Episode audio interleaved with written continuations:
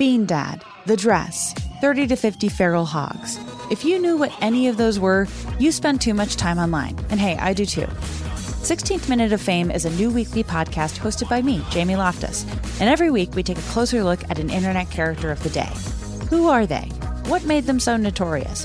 How did the internet or the algorithm choose them? And what does a person do when they're suddenly confronted with more attention than the human psyche can handle?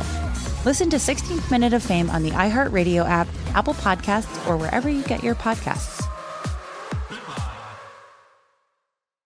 I'm Diosa. And I'm Mala. We are the creators of Locatora Radio, a radiophonic novela, which is a fancy way of saying a, a podcast. podcast. Welcome to Locatora Radio, Season 9. Love at First Listen. We're older, we're wiser, and we're podcasting through a new decade of our lives. This season, we're falling in love with podcasting all over again. And getting to the heart of our stories. We're going places we've never gone before, and we're bringing you along with us. With new segments, correspondence, and a brand new sound. Season 9 is kicking off with an intimate interview with Grammy Award winning singer songwriter Natalia Lafourcade. What's giving you hope right now? Well, when I see what music does to people, it gives me a lot of hope. If you liked Locatora before, you're going to love season 9. Subscribe to our show and you'll see why Locatora is your prima's favorite podcast. Listen to Locatora Radio as part of the My Cultura Podcast Network, available on the iHeartRadio app, Apple Podcasts, or wherever you get your podcasts. I'm Tamika D. Mallory. And it's your boy, Mysonne, the General. And we are your host of TMI. And catch us every Wednesday on the Black Effect Network, breaking down social and civil rights issues, pop culture, and politics in hopes of pushing our culture forward to make the world a better place for generations to come. Listen to TMI on the Black Effect Podcast Network, iHeartRadio app, Apple Podcasts, or wherever you get your podcasts. That's right. Hi, everyone. We wanted to include a quick content warning for this episode regarding a discussion we have about something in today's film that can easily be interpreted as sexual misconduct. Thanks for listening. On the Bechdel cast, the questions asked if movies have women in them. Are all their discussions just boyfriends and husbands, or do they have individualism? The patriarchy's effing vast. Start changing it with the Bechdel cast. Hello and welcome to the Bechdel cast. My name is Caitlin Durante. My name is Jamie Loftus. And this is our movie. Uh, this is our movie. Nope. This is, we made a movie. this is our movie. welcome to our movie. Uh, this is our podcast. It's been on for four years. I don't know why I said it was a movie. Well, I thought you were going to say, like, this is our movie podcast. This is our movie. Oh, I could have saved it in that way. You could have just really seamlessly fixed it without anyone being any wiser. Well, I only do one take. That's uh, something I famously do. We're talking about Ghost World today on our podcast, which is about movies that uh, that yeah, and it's been on for many years. Oh, our podcast is about. Oh, I thought you meant the Ghost World is about movies. I'm like, am I? I just like, sorry, I just got out of a lobotomy, so that's why I'm sounding this way. It's difficult. It's a difficult day. Um, 500 degrees today. my brain is just boiling in my head. Um, is this a podcast? This is a podcast. It's a podcast about movies in which we examine the story through an intersectional feminist lens. Mm-hmm. It's inspired by the Bechdel test by queer uh, cartoonist Alison Bechdel, sometimes called the Bechdel Wallace test, mm-hmm. that requires, uh, for our purposes, that two characters that are not coded male with names speak to each other about something other than a coded male character for two lines of dialogue. Doesn't happen a lot. Yeah. But it does happen. Should we test it out? Yeah, let's do it. Hey, hmm. Jamie. Yes, Caitlin. Yep, no, I was going to pull a quote from the movie and nothing fits. So never mind. That's okay. I have no problem with that. And that passes the test. Yep. Things that aren't good dialogue pass the test all the time. It's true. Uh, let's introduce our guest. Yes. She is the creator and star of Difficult People. She is the co host of Double Threat Podcast. It's Julie Klausner. Hi. Hello. Hi. Welcome. Hello. Thanks for having me. Thanks for being here. Absolutely. So we're talking about Ghost World. Um, Julie, what's your relationship with this movie? I love Ghost World. I, this is one of my favorite movies, and I'm excited to talk about it in the context of uh, the Bechdel test because the film itself was so dramatically different from the book source material, Mm-hmm. and a lot of people have, you know, take great issue in the focus of the film being on the relationship between Enid and Seymour as opposed to Enid and Rebecca. And I completely understand that. I think of them as two completely different works, but um, I think it's really interesting to talk about that in the context of female coded characters speaking to each other about things besides a, a man or a crush. And while i think that you know this is definitely a step in the in the failure of that test direction i i just think it's such an outstanding movie in its own right exclusive of the source material that um i'm just always excited to talk about ghost world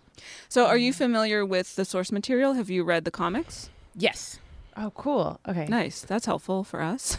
As that we have Don't not. quiz me because also I didn't rewatch this for the podcast. I just figured I've seen it so many times that I'll, you know, for sure. just don't Yeah, just don't sure. quiz me. I'm gonna fail. You know what? Fuck it. Quiz me. No. Let's do it. Quiz me. I'm ready. Let's do it. On page Oh, 47. fuck you. Come on. there- Come on. How dare you? Jamie, what's your relationship with this film? Uh, very short. I had not seen this movie before. I um I don't know. I've been it's been recommended to me for years and years, and it was just one of those movies that I had not gotten around to seeing.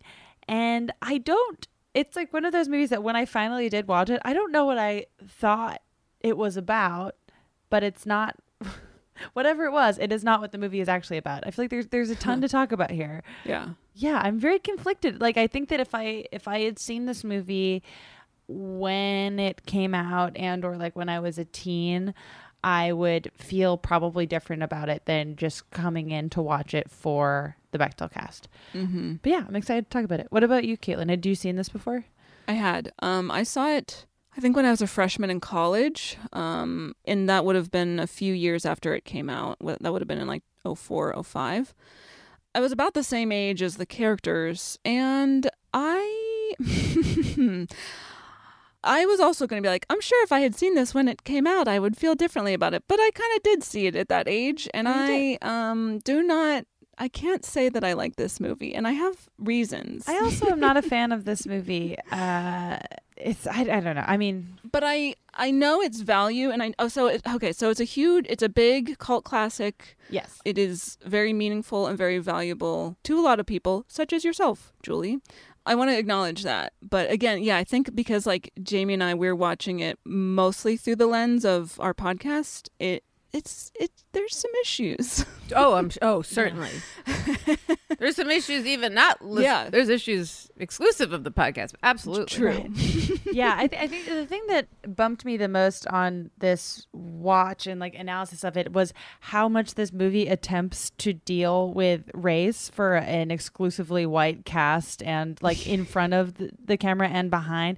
Like it's just, it This just. is the whitest movie on earth. No, there's, there's no there's no race in this world. There's no race in this world. but it also tries to address race through like a lot of different plot It points shouldn't. and That's side plots. huge it, shouldn't. Yeah, I guess what I'm saying is it's it is very bizarre. I think that the yeah the most surprising thing to me about the story, like I was kind, I was like okay, I'm sure that it will be dated in a number of ways uh, in in the way it treats its characters, but I was surprised that this movie even attempted to address race and uh, felt You mean that in didn't do a terms of job. the of the poster of the old poster Yeah. yeah that yeah. Seymour has?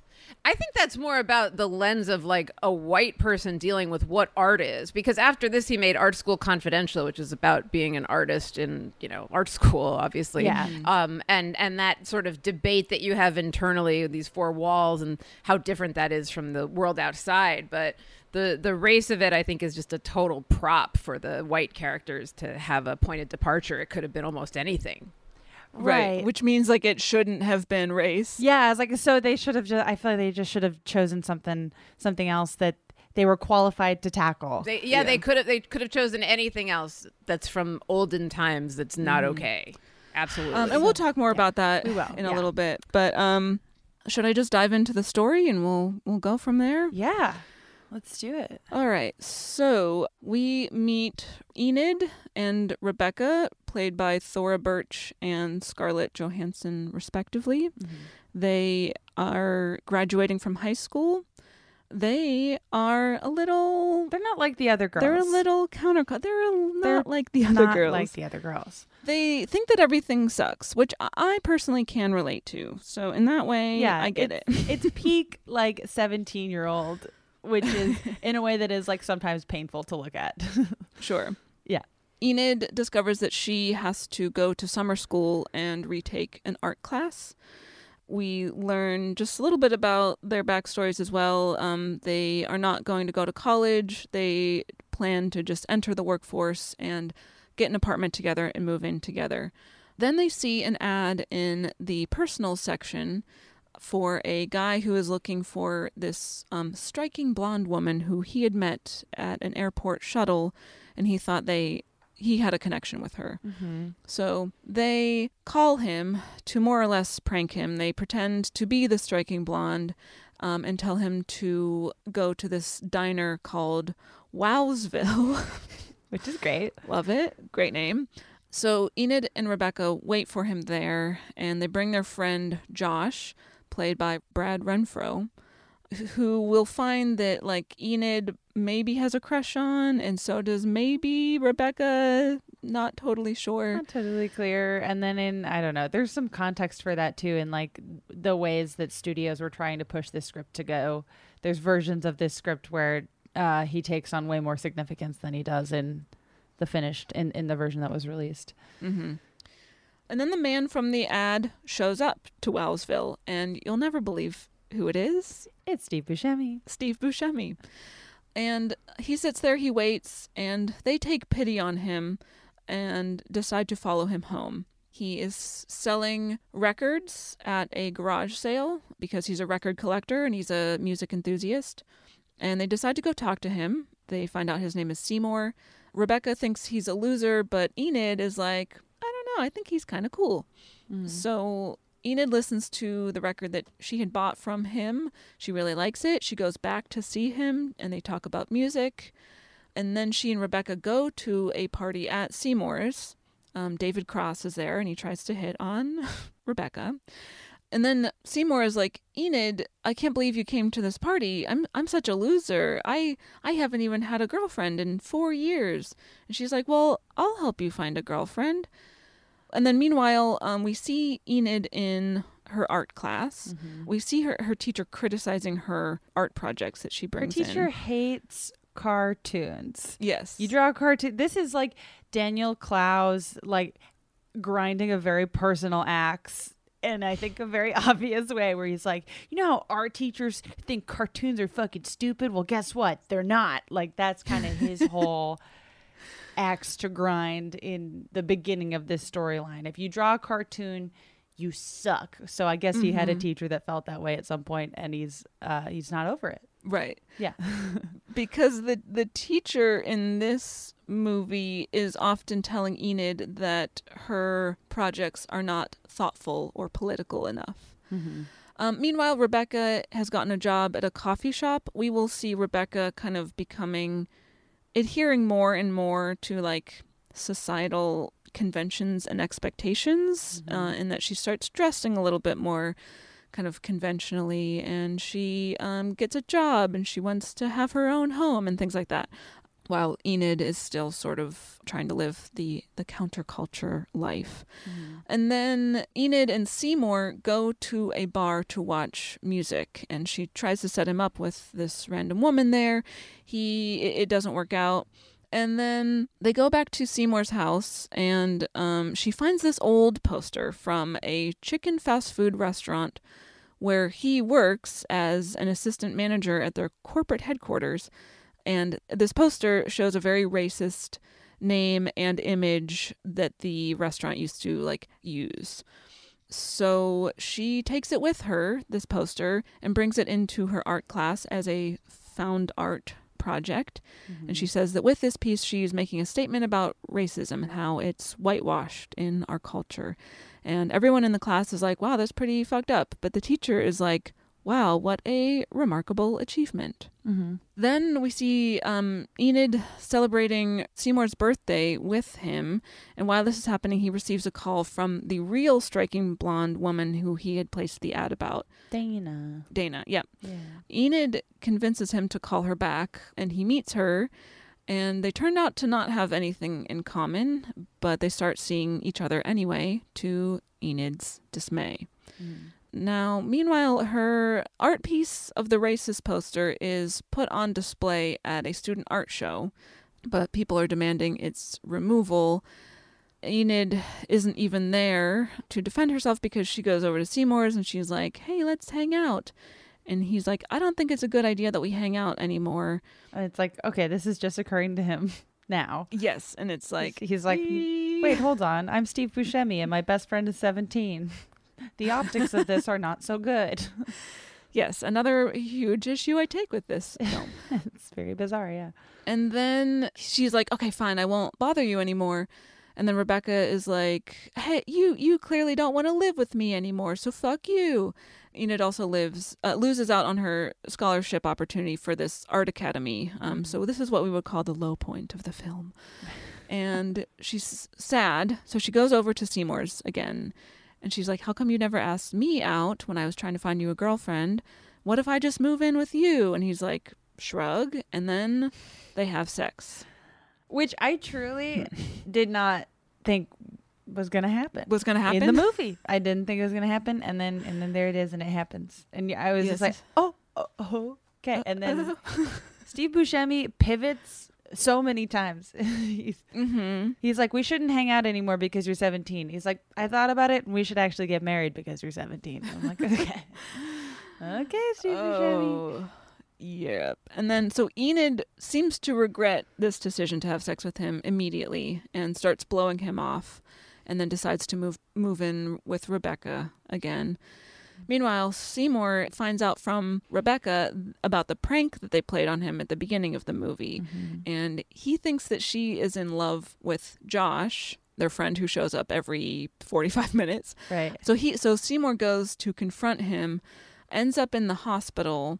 Enid comes to visit Seymour in the hospital and she apologizes and she's like, "Actually, you're my hero. You're the coolest person I know." But then Enid leaves. It seems like although she and Rebecca have made up, their kind of lives are headed on different paths. We see Seymour in therapy. He's talking about his breakup with Enid. Uh, and then Enid gets on a bus that is out of service, and it might be a metaphor for her dying. It's a meta- it's a metaphor. The whole metaphor bus guy that you're like, oh right, this was a book first. Yes. Meta- metaphor bus equals it was a book. So that's the story. Uh, let's take a quick break, and then we will come right back to discuss.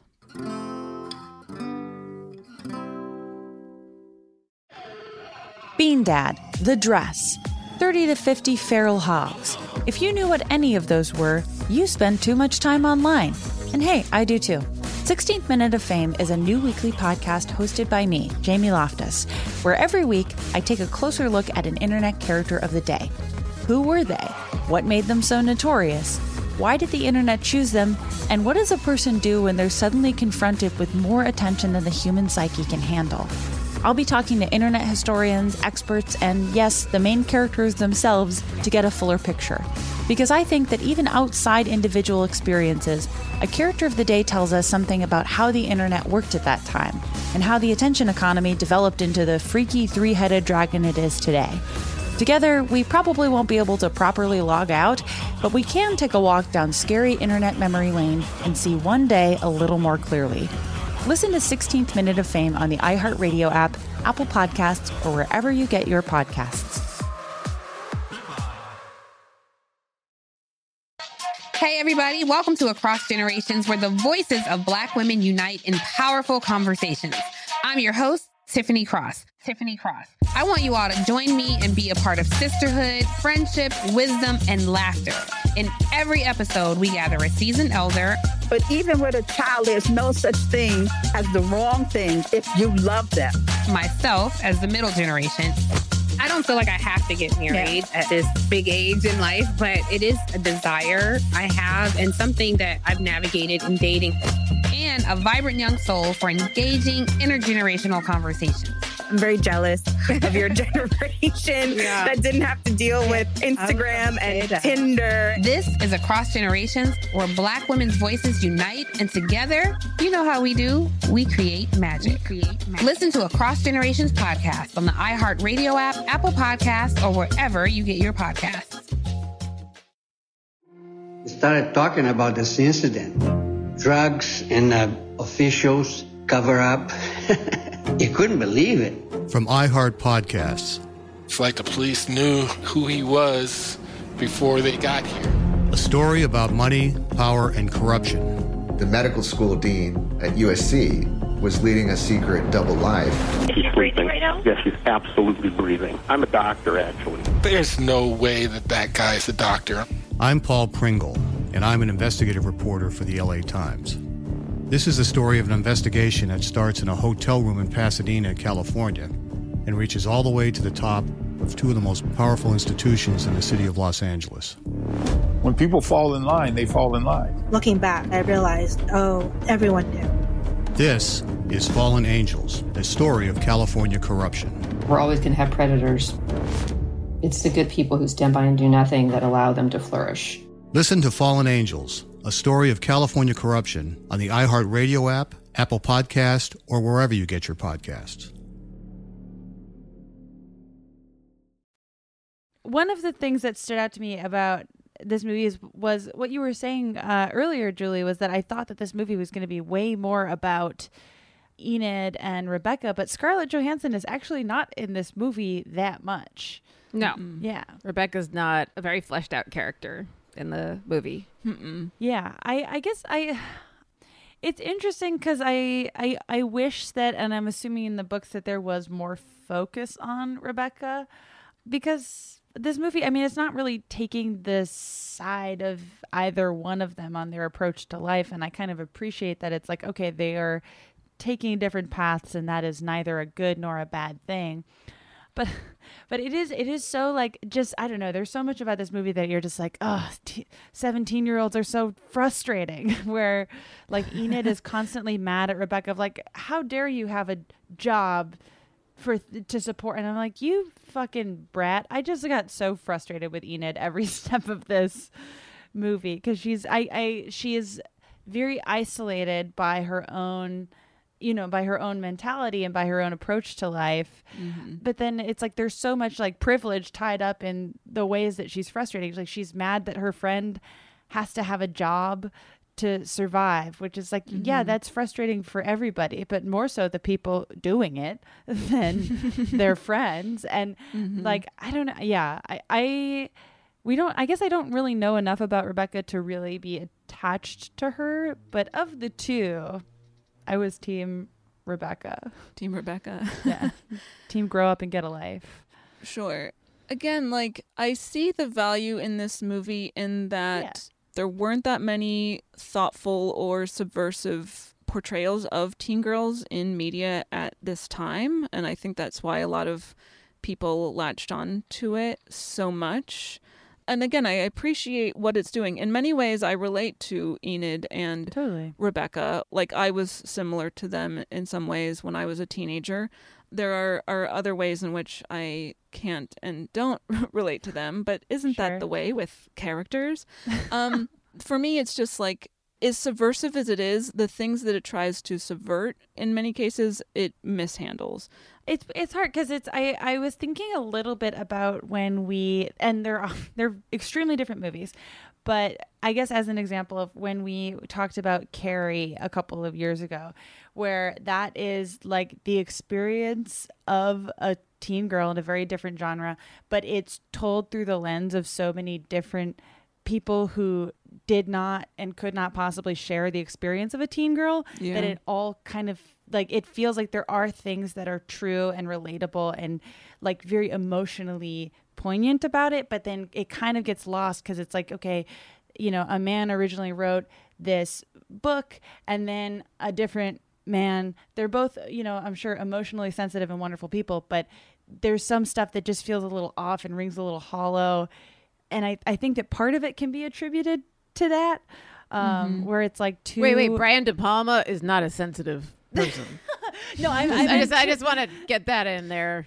But as far as like Terry and Daniel go, they seem to be like a well intentioned writing team that want to portray these experiences honestly. But I just kind of wish that they had like spoken to and, and credited more women in that process, and the whole work probably would have been elevated if, if that were the case. The same thing goes for the I think kind of big misses they make with the comments they try to make on race. Is like, you know, it's just they are not qualified to be making these statements, and I think that where it does succeed is where they're trying to communicate how clueless both Enid and Seymour are about racism and how they are saying a lot of things but clearly not understanding them to the point where Enid is literally trying to like advance herself off of the work of other people and off of the idea of racism without really doing any critical thinking or introspection about it. Mm-hmm. And that reads pretty clearly. But then what? Like, you have to have a black person involved in the production and you have to have a black character. Otherwise, you're just saying, like, I don't understand racism. Here it is. Here. Like, I, I don't know. it just doesn't, it just felt very strange to me. I agree. I think too that so the comic book was written by Daniel Clowes. He hmm. co-wrote the screenplay with Terry Zwigoff, who directed the film. So that Yes. those are our those are our people who are telling this story. Um, I feel like this is another case of like men observing women in the world and thinking, I get it. I see how I women yeah. be. So I, I'll tell their story. And to me, we see a lot of this like, you know, these girls are not like the other girls, which I want to clarify something about that. Because every time I teach my, my screenwriting class, my students are always like, I just want to make sure my girl isn't like one of the girls who's not like the other girls. And I'm like, because I think it, it could maybe be easily misinterpreted. Um, what we take issue with is the idea that a woman will behave a certain way because she does not want to be perceived as being like other women because other women equals bad because like femininity or womanhood or anything like that is a negative thing Right. and they're trying to disassociate themselves with that that is what we mean by this when we comment on this trope Right. and this is kind of what the characters are doing especially in how they they view other female characters in this movie because even though Enid and Rebecca have a what feels like a strong relationship at first although it deteriorates over the course of the movie Right. there are various other characters like a classmate of theirs named Melora who they who just seems to want to hang out with He's so them and they're like she's so awful Enid hates her, like I guess former stepmom or like a, a- an ex girlfriend of her dad's who he starts dating again. Um, we're not really sure why she hates her. I think the way that the art teacher and the star art student is also kind Yes. of telling too, where it's like the star art teacher is very, I mean, again, I'm just like, I think that it genuinely is Daniel Clowes grinding some old acts that he has from high school. But, but it is, it's like this uh, woman who only wants to see art about like abortion and vagina. And the student who gets rewarded is a like I think she's like made out to be this overly serious artist who only makes things about abortion and vagina and that is rewarded. And so it's like yeah, the way that other women are characterized it is a little like you know, Enid and Rebecca are the outliers. What I do appreciate is that Enid and Rebecca are clearly flawed and it's made clear to the audience that their way of life is not sustainable or like quote unquote mm. right, but it is given the most focus. Right. I don't know. I think, like, kind of piggybacking off of that, the way that feminism is represented in the movie is made to seem like foolish and like that feminists are ridiculous because, like, the art that this student is making, that the teacher is really praising, is like feminist art that's pro choice and that's, you know, about their. Let me find the quote here. It's something about a shocking image of repressed femininity. Right. And then there's also this moment where Rebecca they're looking for apartments in like the in the newspaper and she's like, "Oh, here's one. Oh, wait a minute. You'd have to live with a feminist and her two cats." Um, so it's again it's like i it, it's a weird because it's like i understand what they're critiquing and it is kind of funny in moments where it's like i feel like the art teacher character and the star art student are critiquing like the overly serious art world of like here's a cup and it symbolizes this serious issue and i get that Mhm. that is silly and like it is funny to poke fun at that mentality but it does seem to but the the again it's it's similar to the fact that they choose race as a topic to make this critique they're not qualified to make. It doesn't quite read very well for like two straight male artists in collaboration to be like we're gonna poke fun at feminist art specifically. Like why Mhm. why is that the art they specifically choose to pick on? There's so much overly serious art that you could you know choose and tell a, a, a more effective joke. I don't know. Yeah, for sure. No. Um, well, J- Julie, curious because we so far we've only heavily criticized the don't wanna movie. just, like, shit on your- What was it that drew you to this movie and to this story and these characters? Like, why? I was exactly like Enid in high school. Yeah. I've never seen a character that's more represented exactly who I was at that age and at that mm-hmm. point in my life. And I find it to be such a true representation of what it's like when the person that you fit in with because you're on the outskirts of everything is no longer someone that you can connect to and how completely rootless that is. And during those transitional moments, like the summer between high school and college, being lost, and then everyone else seemingly, you know, just falling into place and not feeling like you have anywhere to go, and your sexuality is like overwhelming. You know, she talks about like being so horny and hating everyone at the same time, which I think is such a Uh-huh. like a perfect encapsulation of that particular age where you're like, fuck you, Yeah. get away from me, but also fuck me because I'm desperate to connect. Um, that she that she looks forward in other places, such as like connecting with Seymour and, you know, trying to trying to, you know, trying to do things with her with her art and her work and her sketchbook but at the end she doesn't fit in anywhere. She doesn't fit into the art world. Uh, the seymour thing she realizes was like misguided and she feels gross about. She can't go home anymore because maxine is back and she has a you know kind of a strange relationship with her sort of semi cuckolded father to begin with. And we don't know what her history was with maxine but it was ugly. We don't know where her real mom is. And then she just stopped connecting to rebecca. And i've been in friendships like that where you have this best girlfriend and it's you against the world and then one day things are just different. And mm-hmm. she wants to like pick tumblers at crate and barrel and you're like i am not on board. We, we used to like we used to sit at diners and make fun of everything together. And there's such these like there's these like beautiful little hat tips to you know the the times that they've spent they spent so much time together in high school and all of the things that they've been through. And one of them is when enid is doing that like little tag sale in her front yard. And uh, rebecca is like oh i remember this. This is from your little old lady phase. Yeah, right. and of course enid like had a phase where she was dressing like a little old lady. And of course rebecca was there for it. Rebecca's definitely always been like the sort of beta friend. Uh, Enid is definitely the more colorful of the two. It's definitely Enid's story that Rebecca's sort of always been like riding sidecar on. Mhm. At a certain point, like they stop connecting, or Rebecca realizes that she wants to drive the car, and Enid f- suddenly fits nowhere, and she uh, she fulfills her fantasy of getting on a bus out of town and disappearing because um, she doesn't know where else to go or what else to do. Yeah, and I think those are effective themes to explore in terms of like Yeah. identity and where do I belong and who am I and who do I want to be now that I'm freshly an adult and, like watching watching them fuck it up and like eh, you know Yeah, it's not ready to be an adult because she can't get rid of she can't get rid of that toy in the in the little tag sale. Goofy she's not Gus. ready. She's not ready to move on, but she doesn't want to go back either. yeah. right And I think, I mean, well, here's where the quiz comes in because I imagine that this is, I, and you hinted at this, but I imagine this Mhm. is what more the comic books are like a focus on the friendship between Enid Yes. and Rebecca.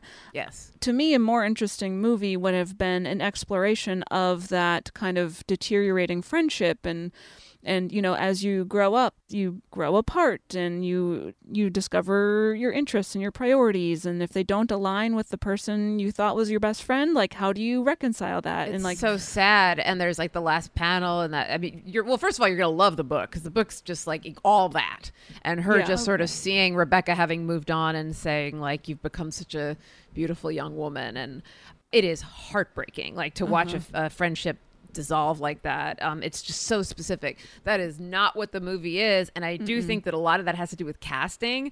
I think Scarlett Johansson's incredibly talented. I don't think that she really breathed that much life into this particular character, and, and so much of that is how it's written and directed, obviously. But you get Steve Buscemi attached, you're gonna want to hang out with Steve Buscemi, and also the chemistry between the two of them and that relationship being as weird as it was. And also, I'm coming from a background where I've had relationships like that where I was very precocious and I was hanging out with older men that were really interesting to me, even though they were nerds and weird and didn't fit in. And they were like, Why are you interested in me? You're so young. And I was like, I don't really know. I just am looking for a friend at this point in my life because I'm I'm just trying to figure out where I belong because I don't feel like I belong anywhere. And part of it Mhm. is tied up in sexuality, but another part of it is just because you're reconciling something that's that's gone, even though you need it so badly. And it's like the breakup of your best friend and taking these leaps that you're just not ready to take. Um, so the movie, like I said, it's completely different.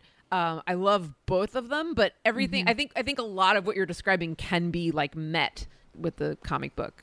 good to know I it makes me want to check out the comic because I I do have like more i- interest in their friendship than I really do. I mean, even though it's like I I totally like understand the dynamic that like exists between Enid and Seymour and it's like if you haven't had a friendship like that yourself, you know someone who has and it's very complicated and bizarre and worth exploring. But it's just the way it takes over this story and when I was doing some research on the production, I guess that the way that the writing was split up was that Daniel Clowes focused on writing the friendship portions, and then Terry Zwigoff focused on Enid and Seymour because Seymour was kind of an avatar for him, where like every record that Seymour has is Terry Zwigoff's record, and like he designed Seymour's Mm. space because it was kind of a projection of Oh yeah, himself. Yeah, no, Terry Zwigoff is not like putting himself out there, being like, I can tell other people's story. Like he literally holds up a copy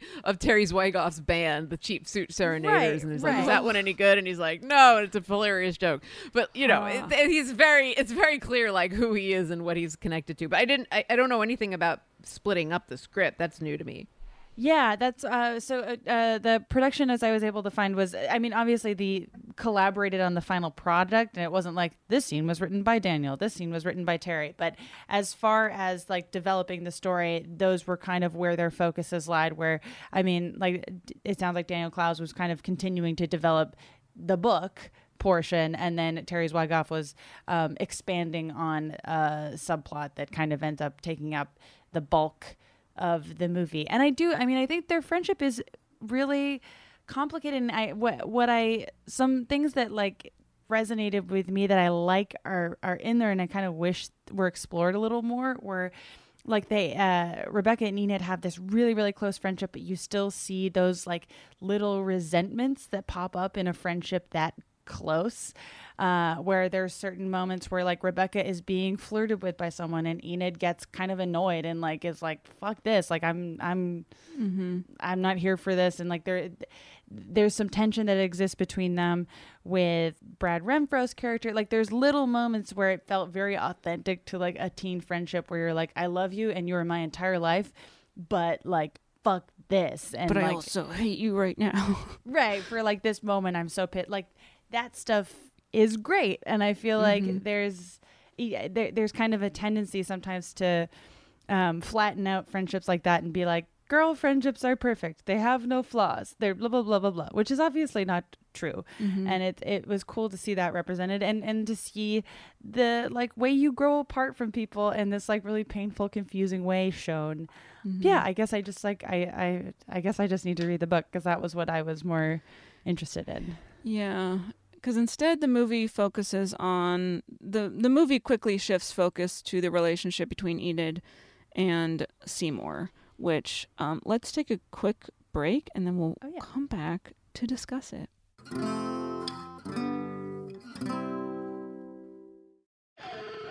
Bean Dad, The Dress, 30 to 50 Feral Hogs. If you knew what any of those were, you spend too much time online. And hey, I do too. 16th Minute of Fame is a new weekly podcast hosted by me, Jamie Loftus, where every week I take a closer look at an internet character of the day. Who were they? What made them so notorious? Why did the internet choose them? And what does a person do when they're suddenly confronted with more attention than the human psyche can handle? I'll be talking to internet historians, experts, and yes, the main characters themselves to get a fuller picture. Because I think that even outside individual experiences, a character of the day tells us something about how the internet worked at that time and how the attention economy developed into the freaky three headed dragon it is today. Together, we probably won't be able to properly log out, but we can take a walk down scary internet memory lane and see one day a little more clearly. Listen to 16th Minute of Fame on the iHeartRadio app, Apple Podcasts, or wherever you get your podcasts. We Started talking about this incident. Drugs and uh, officials cover up. you couldn't believe it. From iHeart Podcasts. It's like the police knew who he was before they got here. A story about money, power, and corruption. The medical school dean at USC was leading a secret double life. She's sleeping. Yes, she's absolutely breathing. I'm a doctor, actually. There's no way that that guy's a doctor. I'm Paul Pringle, and I'm an investigative reporter for the LA Times. This is the story of an investigation that starts in a hotel room in Pasadena, California, and reaches all the way to the top of two of the most powerful institutions in the city of Los Angeles. When people fall in line, they fall in line. Looking back, I realized, oh, everyone knew. This is Fallen Angels, a story of California corruption. We're always going to have predators. It's the good people who stand by and do nothing that allow them to flourish. Listen to Fallen Angels, a story of California corruption on the iHeartRadio app, Apple Podcast, or wherever you get your podcasts. Hey, everybody, welcome to Across Generations, where the voices of Black women unite in powerful conversations. I'm your host, Tiffany Cross. Tiffany Cross. I want you all to join me and be a part of sisterhood, friendship, wisdom, and laughter. In every episode, we gather a seasoned elder. But even with a child, there's no such thing as the wrong thing if you love them. Myself, as the middle generation. I don't feel like I have to get married Yeah. at this big age in life, but it is a desire I have and something that I've navigated in dating. And a vibrant young soul for engaging intergenerational conversations. I'm very jealous of your generation that didn't have to deal with Instagram and Tinder. This is Across Generations, where Black women's voices unite, and together, you know how we do. We create magic. Listen to Across Generations podcast on the iHeartRadio app, Apple Podcasts, or wherever you get your podcasts. And we're back. Uh, should we just jump into the Steve Buscemi stuff? Yes. The Buscemi section of the podcast? This Yes. Someone pointed this out to us on, I think it was Twitter, that um, so Julie, we use this metric that I made up called the Buscemi test, which is basically just uh, if you sub in a like traditionally hunky guy with Steve Buscemi, is the interaction normal or is it way creepier? For example, in The Notebook. Yes. When Ryan Gosling is heavily pursuing Rachel McAdams and basically threatening to kill himself on a Ferris wheel unless she goes out with him. Sub in Steve Buscemi Steve for Buscemi's Ryan Gosling, and if and if suddenly it's creepy, sure. And someone pointed out to us, they're like, I think that Ghost World fails this very Steve Buscemi related test, and um, I'm inclined to agree. This movie. What do you mean? How does it fail that? Well, I think that Steve Buscemi in this movie is playing a kind of creepy character at times, and that it it yes reads that way. I don't know. I think that Yeah. I mean, for me, I don't know about everybody else. I take a lot of issue with this relationship between Enid and um, Steve Buscemi. Yeah. Absolutely. I mean, look, the last scene is the most humiliating re- ret- uh, retribution that he's like his mother's picking him up from therapy and like she's asking him what he wants for dinner and rolling his eyes and they shut the door. That's humiliating. That character gets comeuppance that i frankly like i i love seymour and i love buscemi's seymour. I, i'm not saying that like it's okay to like you know be him and and you know have had sex with enid but i also like i don't think he's a i, I don't think he's like a villain by any stretch I don't but I also don't think that the, the but the movie doesn't dodge him being creepy. I think it's like very very open about that. Yeah, I guess I I get kind I get kind of lost in how the movie where the movie is trying to have you land on that because there are moments where it's obviously like Enid fucks with a lot of people and manipulates a lot of people and makes a ton of mistakes and Seymour is very affected by these manipulative choices she's making. But I did feel like the the fault fell pretty heavily on her of like how dare you be so like manipulative towards this sad man as as if like Steve Buscemi is not you know whatever 45 years old in this and can't wait so you think the movie's like g- uh, cutting him a break for what he's doing i think a little bit. it bit feels yeah. that to me as well yeah i mean i think he's definitely like a sympathetic character like i think that I think that like as an audience member, you're definitely like falling in love with Seymour. But that's that, in my opinion, that's because I think this is Enid's story, and she's the protagonist, and she's the person that you're meant to align with. So when she's falling in love with Seymour, you're kind of falling in love with mm. Seymour, and then you fuck him, and the next day you're like, "What the fuck did I do?" And then you realize like, "Oh my god, he is so much older, and he doesn't have like the same frame of reference to me that like sex." Could be something that's like something that is meaningful and he takes it the wrong way and he gets obsessed which happened and that just was like what did i i fucked up? Um, from her point of view just knowing that like he's a mess and she, she's like i should have known that the whole time. But i don't think she's like i don't think it's saying that she's doing anything wrong and that he's like an innocent vulnerable person necessarily i guess for me it's not made clear enough one way or the other my whole thing is the age gap here she is presumably 18 because she's just graduated. Yeah. Although some people are still 17 when they graduate high school. I like turned 17 or I turned yep. 18 on the day that I graduated. So mm-hmm. like either way, she's barely out of high school. Her emotional brain is still developing. And then she's befriending this man who is But that's all her decision. She's the she's the leader of that. That's her choice. Yes, but I think that if if you're a 40 something year old man and an 18 year old young woman is trying to befriend you and initiates sex with you you got to run the other way. Well, she she finally she finally does. At the very end, she does. But mostly they're just friends, and it's like a little. Even so, sure. like I don't know. I think I feel like it is kind of on, and, and I guess that part of where I really started to like Seymour started to lose me was when you see his friends as well, and you're like, oh, this is just a creepy group. Like this is yeah, but he's better than those guys. He's better than those guys. When he, he when that when that dude yes, because when that that scene with his neighbor who like farted and he was like, thanks for the talk.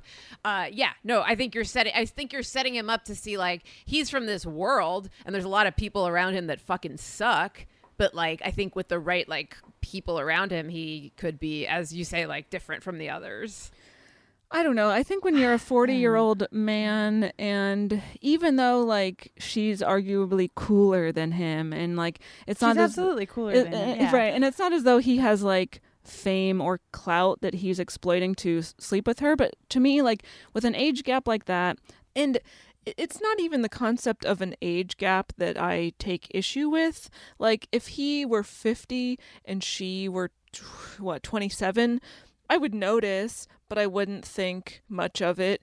It's the fact that she is a teenager and her emotional maturity still needs at least a few years of development. Like, even just looking at the way she meets Seymour, she plays this really childish and immature prank on him. Like that's how they meet. And then like yeah, just overall with their current ages and that situation there's an imbalance in that dynamic. There's a certain power that comes. I couldn't with, agree more. I think that I think the film is, is, totally acknowledges that. I yeah I I mean and like the fact that they don't end up together is is yeah. better. Not than, only they not end up together, he's punished. He, he's like, punished. She gets on a death bus. Maybe who knows what? I no, no, no. She's not dead. She's not dead. She okay. just leaves town. Yeah, yeah. She's leaving town. she's she's disappearing. yeah, I just, I really, I guess I just, I feel as though the movie doesn't challenge this relationship enough. I think that. Well, and I think that the, a, a reason that that may be is because the character that like we're talking about is a stand-in for the person making the movie. So that may be one of the reasons that it I doesn't think come that down. E- Enid is the protagonist. I think that the creators aligned with Enid for sure. I mean, En- Enid's definitely the protagonist. Yeah. Even so, it's, I don't know. I still feel like I mean, even though Enid is the protagonist, I, f- I just the amount of sympathy that the movie dishes out for Seymour was like. So you I don't like it Seymour at all? I do. I do. The thing is, like, I don't dislike Seymour. I, I appreciate the way he's painted. I appreciate that it's made clear that he is an insecure guy. Yeah. Uh, he feels like he's at a dead end in life. He doesn't have a lot And of he's people. he not like trying to fuck her. Like he like that's. I think he's just like okay, you're like my friend now, but what the hell would she like? It doesn't even occur to him like what would you even want with me? I guess that just wasn't my read of it. I, I, I've, given- Yeah. I believe that they are friends and they have a connection that is not explicitly sexual. But I do feel like, like Caitlin, like you were saying, that it, it it's like him as someone who's, you know, whatever, two and a half times her age. Uh, Yes. It's on him to make a clear To not be friends with her. Yeah, to not engage it. So he so he shouldn't have been friends with her. I, yes, really? I think so. Yeah. All right. He's been working at Cook's Chicken for longer than she's been alive.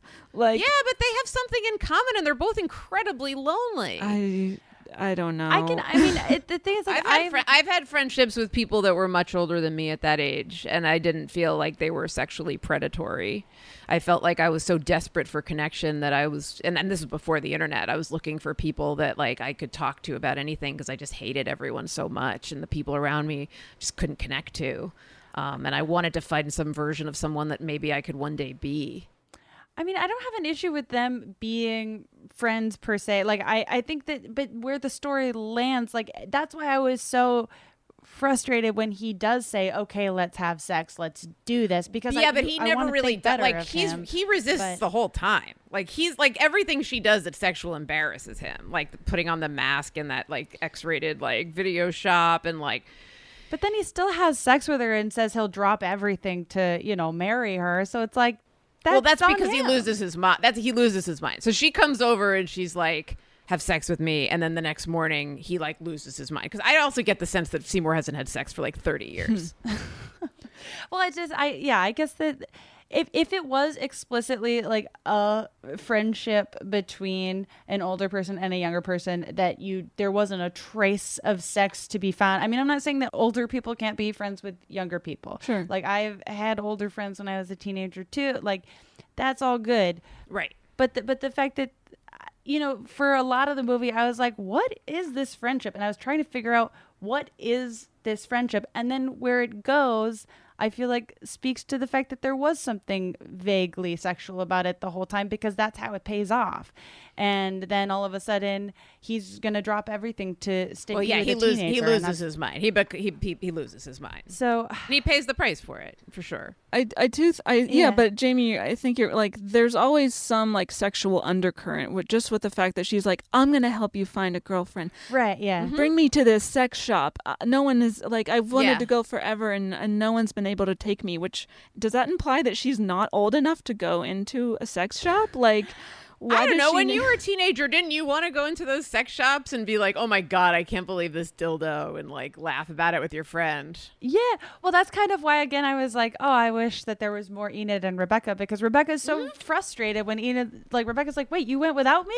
And Enid's like, yeah, well, you they have used a to job. they used to try to do that shit together. Yeah, Right, and now like- they're not connecting. Yeah, that's something that I totally did with my friends and like but totally. but it's like you know it's a, it's on it's again it's like Seymour is the adult in this situation and he doesn't have to be the guy that's like oh no this is so awkward for me but I guess I'll go in. It's like he has to be the one to draw the boundary I guess and Yeah. he, he doesn't have the ability to do it.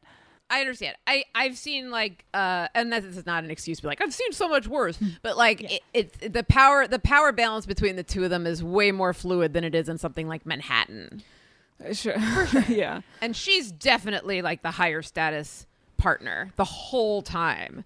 And I do and I and I don't want to sound like shitty, but like she, I think she definitely comes over and like kisses him. Like I, I'm not gonna say like seduces him as much as she decides when she goes over there, I'm going to kiss him. I'm going to like, I want to make out with Seymour. That's to me, there's no question that she shows up and that's where she is at. And I don't think he would have Mm. ever initiated that with her. I really don't. Sure, she she does um, initiate basically every aspect of their Yeah, the relationship, are on her. They're on, her, terms. Absolutely. Yes. Um, even so, just the whole the the imbalance, even though it's not necessarily that exploitative, arguably on his end, there's still a just you know the experience and the wisdom and the perceptions you gain along the way of being older and he has that and she doesn't and there's no substitute she can't lis- read a book or you know listen to a record and then suddenly be wiser like she had like she yeah. he has So if they hadn't fucked, would you be fine with it? I would be better with it. Um, but the fact that Okay. they end up having sex, Yeah. just like just Enid not knowing that it's a bad idea to pursue this man as a potential romantic partner that's like 20 plus years older than her when she is again just freshly graduated from high school like that is proof that she doesn't have the wisdom and experience and emotional maturity that she would need to be his equal. And why doesn't Seymour think it's a bad idea to be hanging out with a teenager? Well, lonely and wants to feel cool and all this stuff. Well, and she's also very persistent. Like it's very clear that she won't leave him alone. but I don't know when I anytime she was like, "Take me to the sex shop, Let, girlfriend. Let's get you a girlfriend. Let's get you." And he should have been like, "This is inappropriate. We need to draw a boundary here." And the fact that it just yeah, goes but on. Seymour should have also drawn that boundary like before he moved in with his mom again. Like I mean, I did I did like that they show at the end that he like realizes that you know he had crossed the line, he had reached this low point, and at least responds to that by being like, I have to get help. I need to like make changes in my life, like that. Yeah, that never happens in movies. I mean, seeing a man in therapy in a movie is incredible. Like you don't see it a lot. Yeah, but that stuff with the mom and the therapist is really mean. Like I think it's really cruel. I don't know. I mean, she's just there to like pick him up from this therapy appointment, and maybe she has some boundary issues, but like, I did that. None of that struck me as like being s- that cruel. I guess Rebecca is the only person in the movie that doesn't have boundary issues. She's she's very clear with her boundaries, even with Enid, where she's just like, "Are we doing this or are we not?" And like, stop being a Oh, flake. yeah, and if you're gonna keep being a flake, I can't be the, uh, in this friendship anymore. Right, right. Yeah, she's a grown up in that way. She's a, yeah, she's. A, I mean, I guess we don't really know that much about her life, and we don't really know like what the reasons may be for why she is growing up and maturing very differently than her friend. Um, No, we don't. But she's she's the only person in the movie with boundaries. I don't know. Yeah, that that friendship felt very. I mean, it's definitely strange, and that you know, not none of us are calling that into question. I just feel like Steve Buscemi's character is lent, a, even though he doesn't have a happy ending per se. I feel like his I don't know the the amount of uh, sympathy that the the movie extended to him. I I thought was uh, strange. Everyone has an unhappy ending except maybe Rebecca. We don't really know. yeah, she goes and buy. She goes to IKEA. She buys her plastic cups. she she's working at Starbucks, which brings me to, uh, you know, just a few things that we have to call out in terms of language that gets used, comments that Sure, get made that are super reductive. I mean, the the R word gets said several times throughout the movie. Which is very 2001. Very 2001. You've got your uh, Rebecca saying that a, a man in the wheelchair doesn't even need that wheelchair, that he's totally just lazy, you know, like making accusations like that. There's some weird, there's like a. Yeah, they're not woke. They're not, They're not woke. They're definitely not. They're not woke teens. no. So just, you know, very of the time. I mean, who was a woke teen in 2001? Yeah. Uh, does anyone have any other final thoughts? Um, I well, I want you guys to ask me more questions because I think I have such a different like notion of this, but I don't know where to jump oh, in. um, you know what I mean? I don't. Well, do, what are your thoughts on it? Like, what are your feelings? I love it. I love it. I think it's an amazing movie. Like, it, I relate to it so powerfully as a as a human woman. Like, I think that like Enid is like one of the best characters of all time. I've like there have been so few times when I've seen myself on screen the way that I see myself with Enid, and I remember like even my mom when that came out was like, "Oh my god!" Like that was what you were coming from. Like there, there was just something so I, I just I think that Enid is such a three dimensional character. I think her like I totally get her. All the stuff that you were saying about them not being woke, like that's her trying to figure out what funny is and like trying to be shocking and like Sure. and then and then like, you know, kind of pressing the boundaries of it and then she meets with that like Pat Healy character who's like in the subculture but he's a piece of shit cuz he's got all those anti-semitic jokes and she's like, "Oh, wait, no, fuck that guy. That guy sucks. I'm not that guy." And Mhm. she's kind of like dipping her toe into different subcultures and am I that? Am I that? They live in the suburbs, they live in hell, you know. They like they they decide like one day to like follow the Satanist couple and like that's a day. Mhm. Um or or just like, you know, that they're what they're goofing on that stand-up comedian and they're like uh, instead of like that's a loser, they're like we should marry him. Like yeah, they're like he sucks. I want to fuck him. that, that that shit there's so much specificity to that that I've never seen before and um it's just like I just think it speaks so uh it- it's like as clear as a bell to like mentally where you are when you are stuck and you are trapped and your be- you and your best friend are going through shit and you don't know what to do. I've just I've just never seen a character like that that I've connected with on that level. Especially because so many teen movies of that era especially like the late 90s but even into the you know early and mid 2000s they were these stories that are usually about like a teen girl having some kind of like sex bet against her or a prom like oh i bet you can't turn this girl into a prom queen or you know some other horribly manipulative thing that often would strip any agency away from the female character the the teen girls. So the fact that this story does give these characters a lot of agency does explore their interior lives more than a lot of other teen movies were doing and this movie these characters subvert some of that stuff Yeah, I, li- I like that they're like given given the space and like agency to like make mistakes, which they do constantly, which is what teenagers do constantly.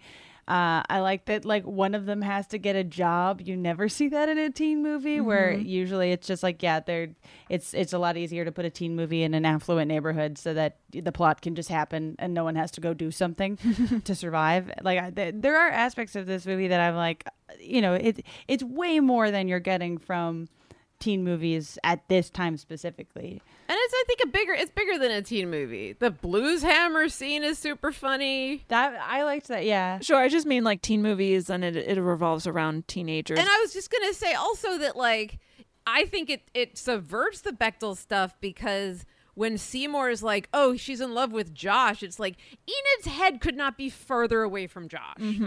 Like even the even the fact that like Rebecca may or may not be like dating him, it doesn't matter. Like Enid's not thinking about Josh. No. Enid's thinking about like what the fuck is she gonna do? Who the fuck is she? She doesn't have her art scholarship. She like doesn't know you know where her place in the world is. She has one friend that it's Seymour. She's like she talks about being horny as hell and like not knowing where to put it. Mhm. And she wants to make this like mistake and then she doesn't know what else to do. But the in other words, the idea that like those two were, you know, and you mentioned before about the two of them talking about Josh. Enid's not jealous because Rebecca's hanging out with Josh. Enid's jealous of Josh. Right. Like she wants to hang out with Rebecca. Seymour is obviously more important, and I love that line when Rebecca's just like, "I'm so sick of Seymour," Yeah. because he is getting in the way, and she is seeing her friend disappear, but also like I feel like Enid's always been like that, and Rebecca's changed, but that's because the movie aligns you with Enid to see from Enid's point of view. That's like, oh, you've changed. You both changed, but the situation has changed, Mhm. and to have to figure out what to do with that when the world is like hell, and you're trying to choose between like, oh, like there's this like weird old guy. And I do. There's so many things in that where they're just like so beautifully stated. Where he's like, "Do you like him? Is he a nerd?" It's like, well, he is sort of like the exact opposite of everything I hate. you know, just his like I do hate sports, and then him in traffic. Uh, Have some more kids, why don't you? Yeah. I don't know. Like I've just I've never I've never really like seen myself quite so vividly on screen as I have in this, uh, especially like from that I guess point in my life. Yeah. I also like the kind of there's almost this idea of like the inevitability of selling out is something at least for some of the characters where like Yeah. you know we have Yeah, growing up. right Growing it up. means growing up means to sell out because you have to have a job to support yourself uh yeah but like there's that one character who she's i think buying vhs tapes from or something and he's really awful to her and then he says something like oh you want to like take down society go to business Yeah. school and you know work Right. get a job at a corporation and take them down from the inside that's what i'm gonna do and like That's so 2001 too. That's like that mentality of just Mhm. like, Yeah. no, no, no, participate in capitalism to the fullest extent, and and that's how it, we're gonna get rid of it. Oh yeah, it's just like so many different shades of nightmare around her. Like you, you could be this nightmare person. You could be this horror show. Mm-hmm. It's so yeah. There, I don't. I mean, I guess I, I'm so conf- I I like that. I'm. I guess I kind of appreciate that I'm conflicted about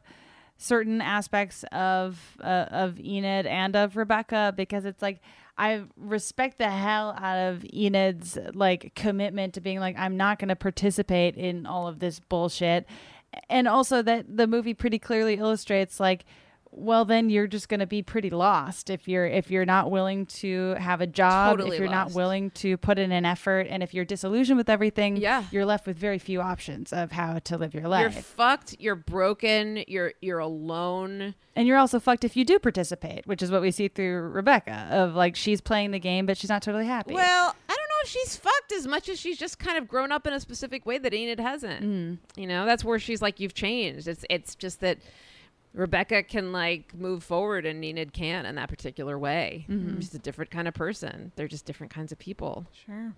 And they met each other's needs for the time that they were together, but it's time to move on, and it's just heartbreaking. Yeah, it's I heartbreaking. And I just, uh, again, I just wish that the story was more about their characters and their You're friendship. gonna love the book. Yeah. I'm so excited for you to read the book. I'm serious. I'm serious. It's one of my favorite. I I just love these characters so much. I love the book. I love the movie.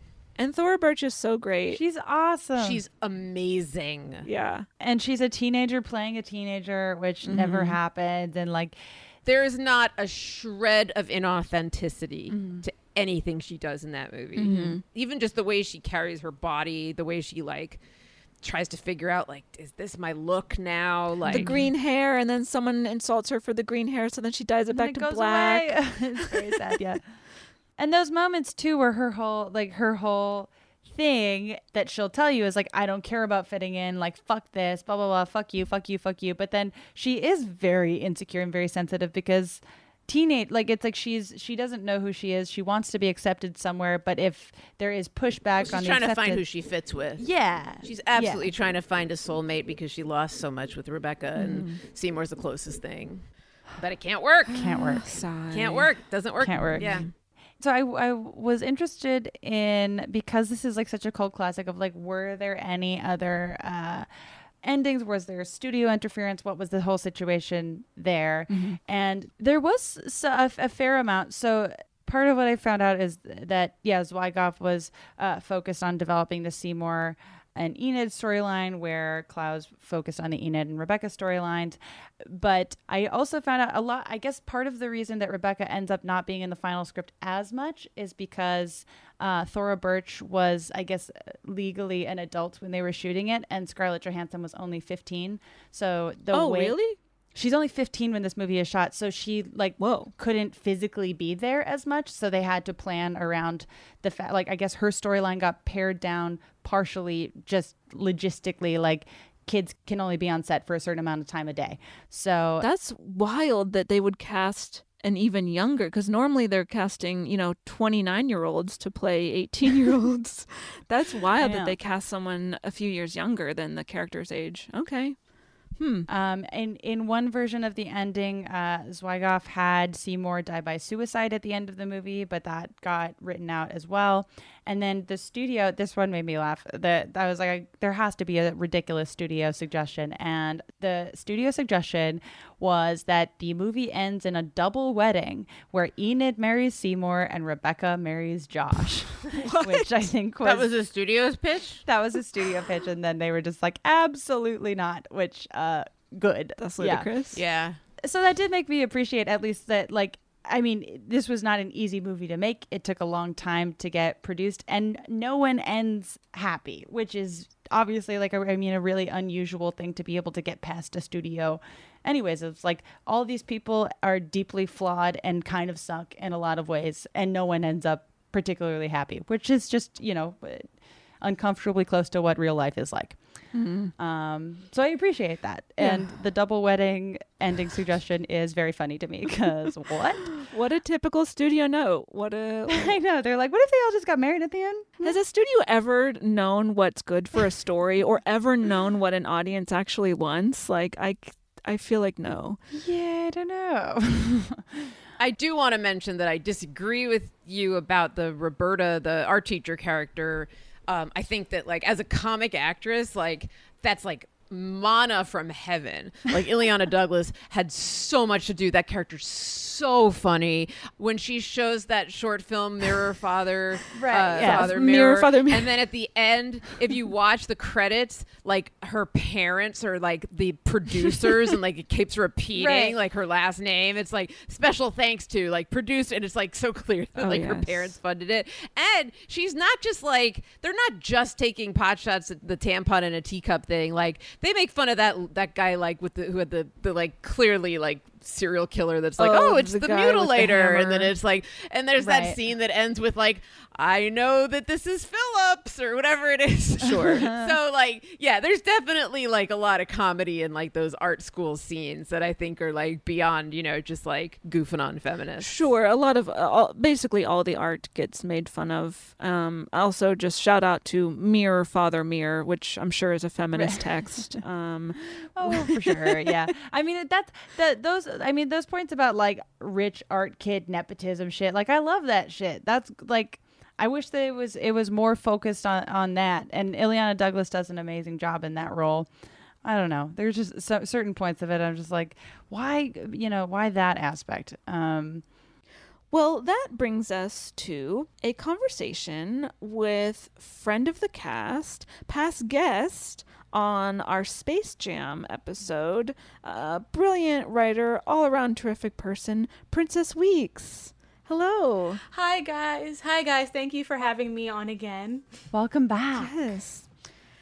So, we wanted to hear your thoughts, kind of just general thoughts overall about the movie, but to start, just kind of focusing specifically on how you felt the movie handled race.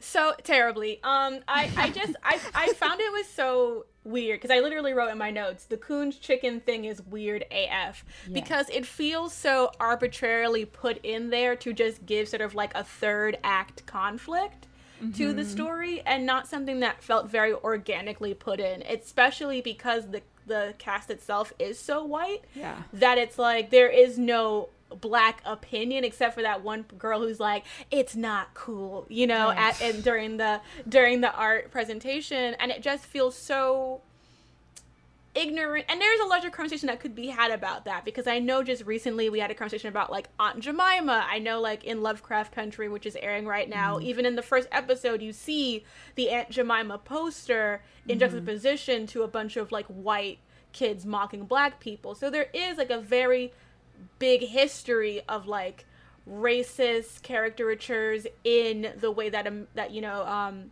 the United States, Canada, UK have done food products, Mhm. but like Enid is not a character who's who cares about that kind of stuff. You Know? Exactly. She's not even like a Daria type because I know people have compared like this to Daria, but Daria would actually care. Daria would at least she would read a have, like, book. the pre.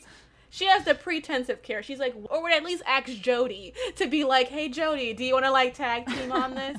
this just seems like Enid trying to get out of doing a project, which is weird because she already is an artist. So I don't really know why she needs to like, literally be like, "I found this art and put it in an art show." It, it's so arbitrary. It's so weird. It's clumsy, and it only serves to put Steve Buscemi's character Seymour and Enid in a position of conflict for like five minutes. It's really useless. Yeah, because it's like you said, Enid is this white woman who, as far as we know, doesn't seem to care about racial injustice or racism. She just finds this image and she's like, oh, this will actually help me get a leg up in my art class because she basically brings it in because her teacher's been saying you need to be more Mhm. provocative and political with your art and she's like oh well that this might do that Well, and she goes like full like Richard Prince, and she's like, "Yeah, I didn't do anything. This is someone else's work, but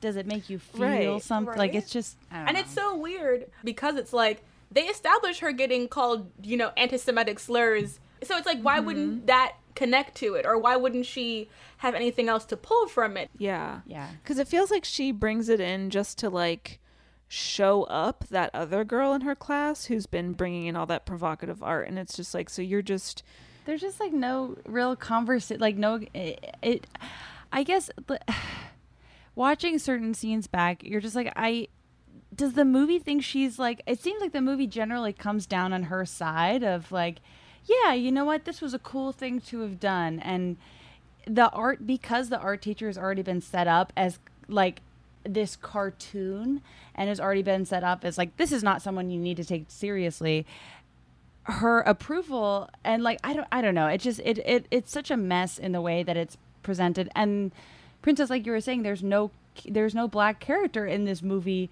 who isn't an unnamed student or an unnamed parent to like provide any sort of comment on this that would be relevant. Like it's just so bizarre. I don't know. Sometimes you watch a movie and you're like, this is 2000s. And like, you know, I was like, ooh, first four minutes, we get an R word, we get some casual ableism and how we frame characters. Yeah. You know, like just, I, I feel like, I feel like it's just so hard because like she's always saying these weird homophobic things. Like when she's like, oh yeah, we're going to have to get checked for AIDS after he, this girl gets date raped. I'm just like, what is this for? And it, and it feels so of that era.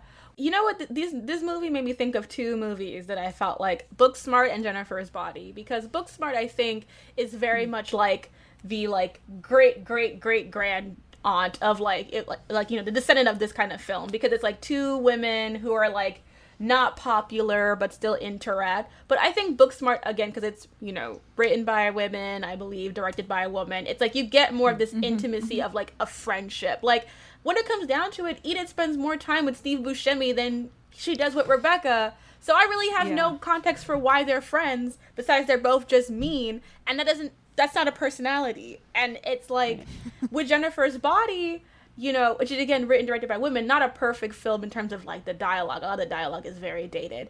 But Yeah. you get like Ooh, a yeah. very intimate look at the friendship and tension between these two girls going into these different transitions in their life. Like there's just there's just not enough time spent with these two young girls transitioning to this new phase of life for me to feel like this is like really about them.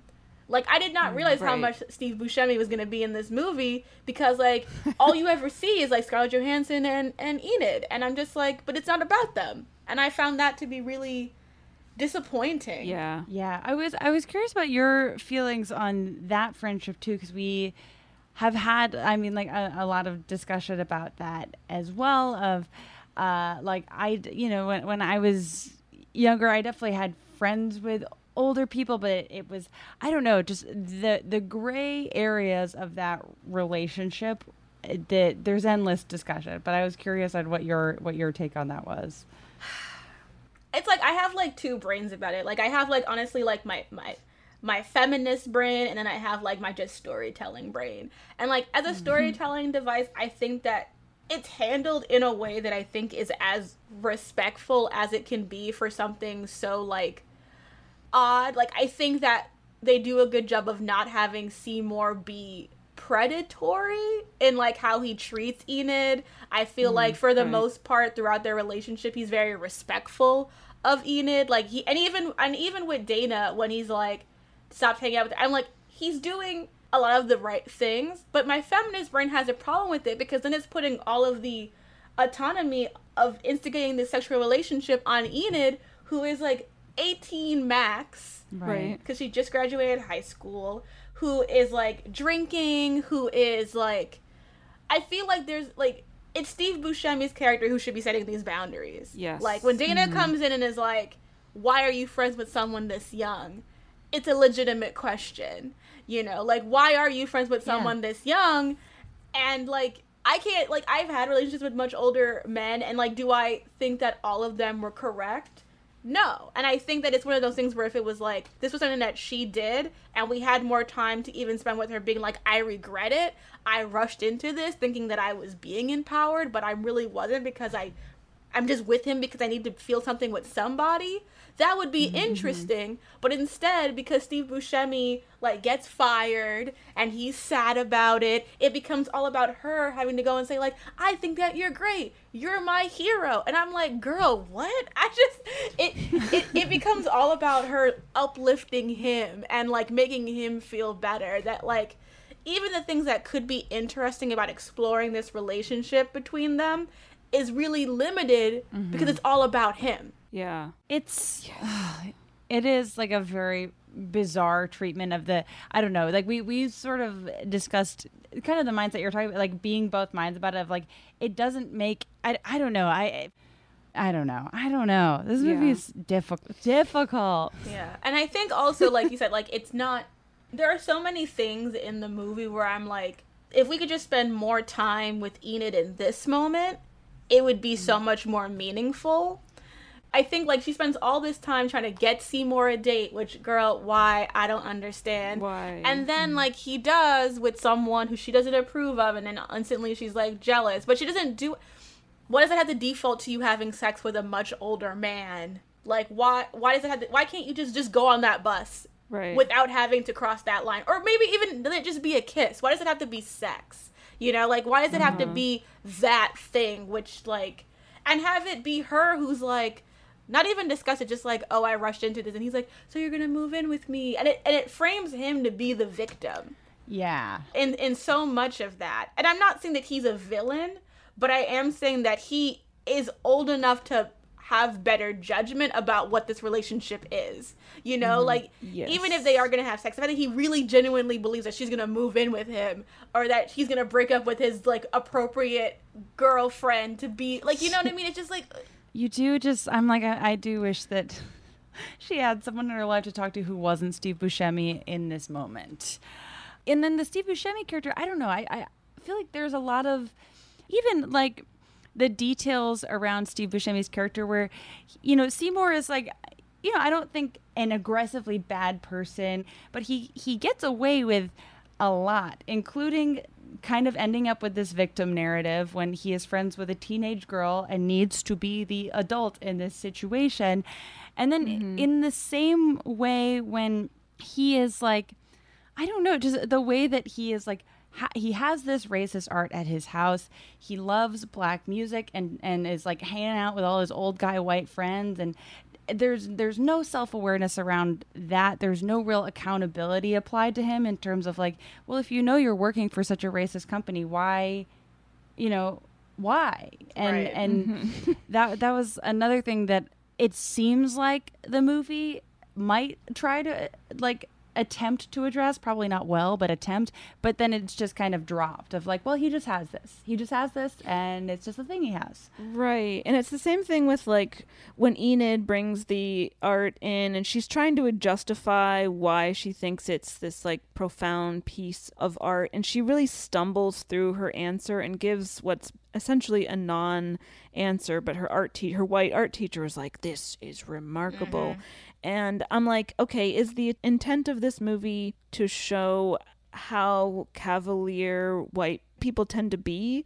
About racism, but I'm like, if that is the intention, it's again, it's so poorly handled because we're only seeing this through white characters' perspectives. Like the couple black characters you see who are like protesting at the little gallery show, or like the the character who is credited as black student in the art classroom is just like, hey, that it's not right. And that's the only perspective you get on it from any black people. And it's just like ugh.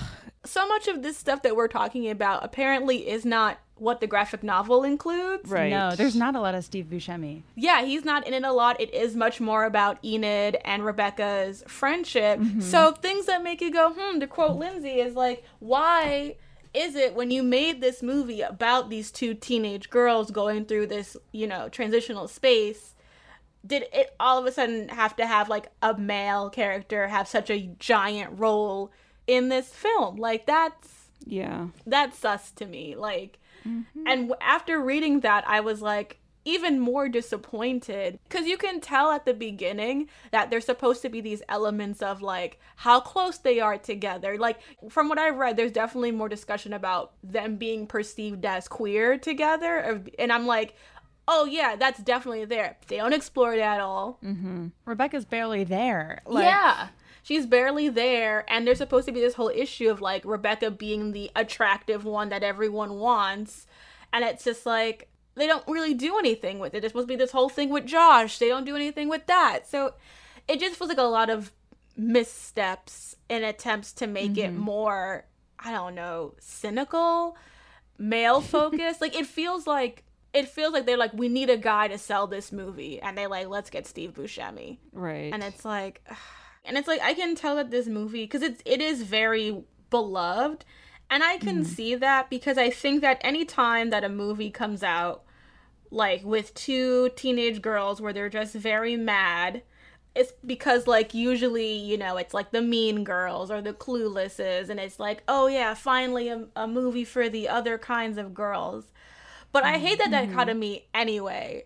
Yeah is is there anything else you wanted to uh to touch on?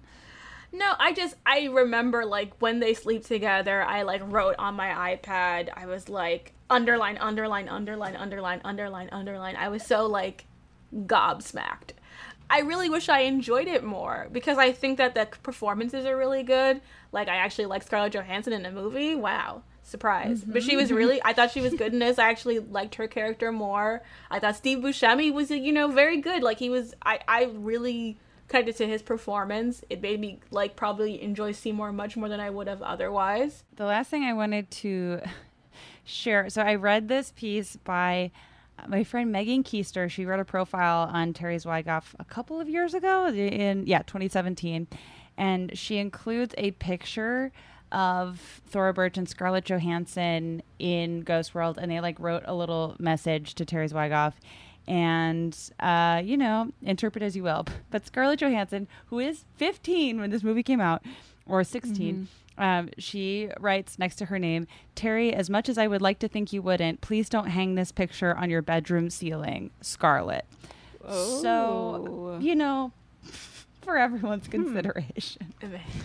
Jesus. There is that scene where like David Cross's character is like hitting on yeah. her and I'm like she's yeah. obviously a child. Like truly. Yeah. I was equally like jump scare to see David Cross in this movie as I was jump scare to see Bob Odenkirk in Little Women. Like you yeah. just don't see either of them coming. You're, You're like, like, what? Him? the twist. oh my gosh. Well, thank you for for joining us, Princess. Yeah, thank you for having special little segment. Uh, we'll we'll return to the the regularly scheduled episode. Uh, but first, um, where can people f- follow you online and check out your stuff? So they can follow me at Weekes Princess on Twitter, and they can find my YouTube channel Melina Pendulum as well. Well, thank you again so much, and yeah, we'll talk to you soon. Back to the episode. So, as far as the Bechdel test goes, it does pass handily. Does. Mostly between Enid and Rebecca. There's also just a lot of different combinations of characters, female characters speaking to each other. but let's put it to our nipple scale. So a nipple scale of zero to five nipples. is this? this is the Bechdelcast nipple scale. Uh, so uh, zero to five nipples based on how the movie fares from an intersectional feminist lens. So on one hand, you do have a different version of teen girls than we have seen prior to this in most movies geared towards teenagers and young adults. So I think there's a lot of value in that. I do see how relatable Enid is for a lot of people, me included. Both Enid and Rebecca. Like I saw parts of myself in Enid and in mm. Rebecca, and maybe even Josh. You know, I also was making ice cream for children as a teenager. So, you know. And just like teenagers torturing each other at their jobs is Sure. a very universal experience. Yeah. because I have no nostalgia or attachment to this movie and I'm coming at it strictly from Yes. the lens of really just having like seeing it as a young person only that one time and then watching it through my current lens it's Sure. it's really I'm able to sort of separate things um, in a different way than someone who did grow up with this movie and does have more of an attachment to it, I guess. And that's just sort of Yes. the nature of what this show is. Like, Got it. how does the media we saw as young people, how did that affect us? how did that affect culture at large? You know, all that kind of stuff. So, Like, like, like, yeah, what is it like to revisit it? And Right. So, with all of that in mind, that plus the things that I take a big issue with, with which is the the way it really mishandles the racist art component of the story, the fact that there is a sexual relationship between these two characters who have such an enormous disparity in their emotional maturity. And yes, you could make the argument that Seymour is not the most emotionally mature man in his 40s ever. But like he has a better sense of who he is. He knows what he likes. He has established an adult life for himself. Whereas Enid is still figuring out who she is and what she wants. And again, she's just so newly out of high school. She has not lived as an adult, and her emotional maturity is still developing. And the whole situation just gave me a lot of pause and just made me overall feel pretty uncomfortable. So, with all that in mind, I guess I would give it, for me, it just kind of goes right down the middle, like a 2.5 uh, nipples is what I will give it. and we also uh, award our nipples. So, if you'd like to do that, um, that is an option to you. So, I will give one of my nipples to Enid, one Oh. to Rebecca, and I will give one to the art teacher. To Roberta? Yeah. Yeah, Roberta gets a half. I'll go. I'll go two and a half on this one as well. Yeah, I, I, I like. I, I like how uh, how much agency the characters have. I like how much they fuck up. I like they're like trying to fit in, failing to fit in, trying to fit in again. Like all of that is so like I, I feel like almost any teen girl could see parts of themselves in that process of trying on a personality oh this isn't working fuck this i'm gonna try this and and all that is so cool and universal and and i think well told and i and i I feel like the Seymour relationship could be a component of that. Of like, here is that it that is sort of like a friendship. You know, Enid is trying that friendship on, saying, "Is this where I belong?" But then it just ends up taking up so much space in a way that I'm like, I would have rather have seen her continue to have that like kind of pinball struggle instead of really honing in on this one relationship and friendship. I just kind of wish that they had chosen a different target to stay focused on Sure. there. So I have so much compassion for adolescents. I swear to God, like the way that your brain grows and at what rate and the hormones, like I really do. I have so much compassion for people Mhm. like who are going through that phase of life. and showing that discomfort is like really Oh, powerful. it's so challenging. It's so challenging. Yeah, I think we as humans are all permanently traumatized by our adolescence. Oh, right? for sure. yeah, for sure. Um, Except for people like Melora, and that's why you're like, oh, fuck off, Melora. Why are you so goddamn chipper? Oh, Melora. Also, Melora, how do you not know we don't like you? All we're doing is being bitchy to you. You've never once gotten the hint. Hey, guys, we should hang out sometime. Melora, Laura. She's not perhaps the most self-aware. She is no, not a shred of self awareness about her. No. Uh, Laura, move forward. But yeah, there's like a, the the focus on. I mean, kind of similar to you, Caitlin. I think that the way that they treat race in this movie is very weird and and doesn't. This was not a movie where they could have handled that responsibly without bringing in other people, which they didn't. And so that whole storyline, to the point where like the only black characters who speak are kind of made to seem oversensitive for Yeah. being unhappy with the choices that Enid is making. So they're like race stuff on it. Zero nipples. really bad. Negative nipples. Um, so I'm gonna go. I'm gonna go 2.5 as well. Yeah, one to Enid, one to Rebecca, and a half to the girl who put the tampon in the cup. Yeah, tampon Good in a for her. teacup. Good for her. Good for her. Julie, how about you? I don't know. I give it one me at 18. Okay. Fair enough. How's that? Well, Julie, thank you so much for being here. What an interesting thank uh, discussion this movie has spawned. I know. Uh, yes.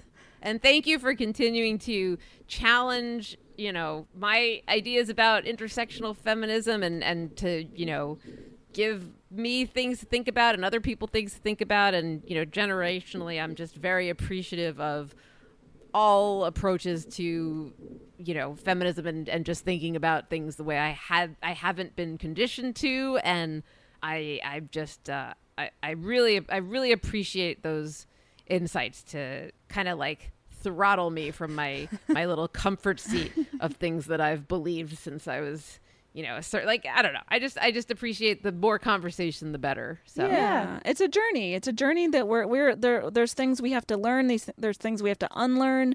It's a process. So we're all we're right there with you. Yeah. Yeah, but good luck with those De Palma movies. I please. Yeah, yeah, yeah, yeah, yeah, yeah. Wow, wow, wee, wow. Might be a while till we return. Good luck. there. Ooh, was- De Palma, De Palma. There's no urgency. Where can people follow you? Check out your stuff. Plug away. I am uh, on Twitter, unfortunately. yes. Uh, listen to Double Threat. It's a podcast I do with Tom Scharpling and subscribe, and it's really fun. And I do that every week. And then I created a show called Difficult People that I co-star in with Billy Eichner, and all of those are on Hulu. So I'm very proud of those. You can follow us on social media at Bechdelcast. You can subscribe to our Patreon, aka Matreon, which is $5 a month, and it gets you two bonus episodes every month, plus access to the entire back catalog of bonus episodes. That's available at patreon.com slash Bechdelcast. We've also got our merch at teepublic.com slash the Bechdelcast. You can get shirts, pillows, masks, even all kinds of stuff. Also, thanks again to Princess Weekes for uh, joining us for that special segment. Be sure to check out her work and follow her on social media as well. And uh, Bean Dad, The Dress, 30 to 50 Feral Hogs. If you knew what any of those were, you spend too much time online. And hey, I do too. 16th Minute of Fame is a new weekly podcast hosted by me, Jamie Loftus. And every week we take a closer look at an internet character of the day. Who are they? What made them so notorious? How did the internet or the algorithm choose them? And what does a person do when they're suddenly confronted with more attention than the human psyche can handle? Listen to 16th Minute of Fame on the iHeartRadio app, Apple Podcasts, or wherever you get your podcasts. I'm Tamika D. Mallory. And it's your boy, Mysonne, the general. And we are your hosts of TMI. And catch us every Wednesday on the Black Effect Network, breaking down social and civil rights issues, pop culture, and politics in hopes of pushing our culture forward to make the world a better place for generations to come. Listen to TMI on the Black Effect Podcast Network, iHeartRadio app, Apple Podcasts, or wherever you get your podcasts. That's right. I'm Diosa. And I'm Mala. We are the creators of Locatora Radio, a radiophonic novela, which is a fancy way of saying a, a podcast. podcast. Welcome to Locatora Radio, Season 9. Love at First Listen. We're older, we're wiser, and we're podcasting through a new decade of our lives. This season, we're falling in love with podcasting all over again. And getting to the heart of our stories. We're going places we've never gone before, and we're bringing you along with us. With new segments, correspondence, and a brand new sound sound. Season 9 is kicking off with an intimate interview with Grammy Award winning singer songwriter Natalia Lafourcade. What's giving you hope right now? Well, when I see what music does to people, it gives me a lot of hope. If you liked Locatora before, you're going to love season 9. Subscribe to our show and you'll see why Locatora is your prima's favorite podcast. Listen to Locatora Radio as part of the Mic Cultura Podcast Network, available on the iHeartRadio app, Apple Podcasts, or wherever you get your podcasts.